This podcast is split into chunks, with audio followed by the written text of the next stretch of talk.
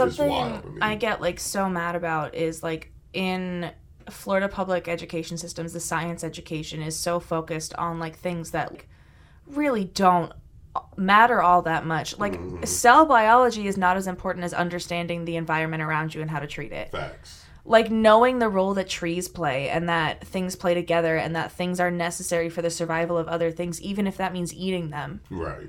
Like they keep each other in a balance everything goes in a certain way and Right. like and i'm like oh the mitochondria is the powerhouse of the cell but people don't know that there's a reef off the coast of florida Look at that. There's a coral reef off the that. coast of florida Look at that. Look it's at the largest reef off the Yeah, united states Yeah, no. Yeah. and people don't know and it's Right. dying Yeah. and also there's this huge coral research project going on where they've farmed like 20 not 20 200 different species of coral and they're like keeping them in these big grow houses like throughout the united states and they're like studying them and trying to help them reproduce and the idea is that um, the disease that is affecting them something spongy coral disease spiny mm-hmm. coral disease something they don't know what causes it or how to cure it but they're hoping that eventually it will either run its course mm-hmm. or they'll find a cure mm-hmm. and the corals that they have that are like being grown in labs and university settings they will reintroduce back into the wild with repopulated species but while they're in our care they're doing a bunch of research Nice, nice, nice. I love. Oh. There, there's so much of this that's going on. There's like truly so much that I feel like does not get talked about. I- Like I don't hear much about it. Like I have to seek out the information. I've looked up a lot of this stuff just because I'm interested in a lot of this stuff, but there's I not that much like news. It's not. It's not in the news all the time. a lot of this stuff I learned because I was given an opportunity to be exposed to it and like I mm-hmm. sought after it. So like I did dual enrollment when I was in high school. Mm-hmm. So I took college classes at the state college, uh, mm-hmm. Florida Southwestern was my local. And I had a really sweet setup where the professors were also teachers at our high school. So my college classes were taught at my high school on campus in my high school classrooms. That's cool. But I was getting college credits doing college curriculum. Nice, nice, nice. So it was really cool. Nice. And I had this really awesome professor. His name is Jordan Donini. Uh-huh. Um, he is a herpetologist, that's a reptile person, and a, an ecologist, a wildlife ecologist.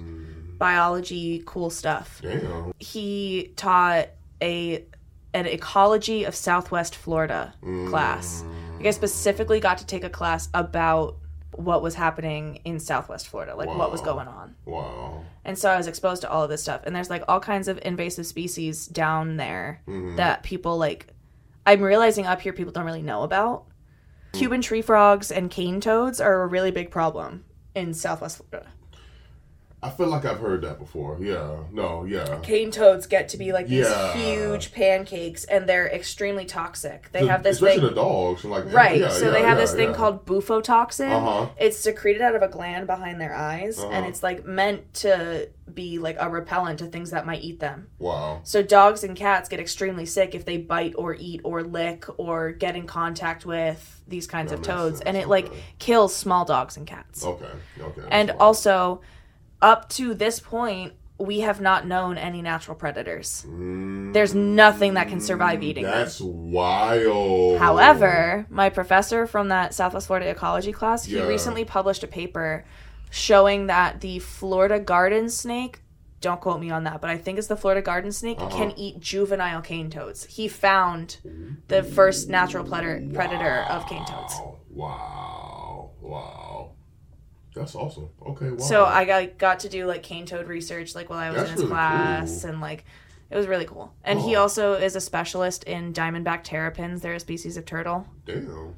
No, but while I was in his class, he had a research permit for an eastern indigo snake. It's an endangered species down here. It's a mm-hmm. protected species in a lot of other states. Okay.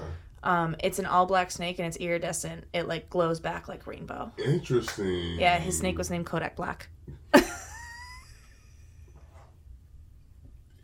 Wow. Wow. wow. No comment on. He let me name one of his turtles Dolly Parton. That's cute. That's cute. That's cute. That's cute. Except that there's a part of a turtle called the plastron. Uh-huh. So the turtle's name was actually Dolly Plastron.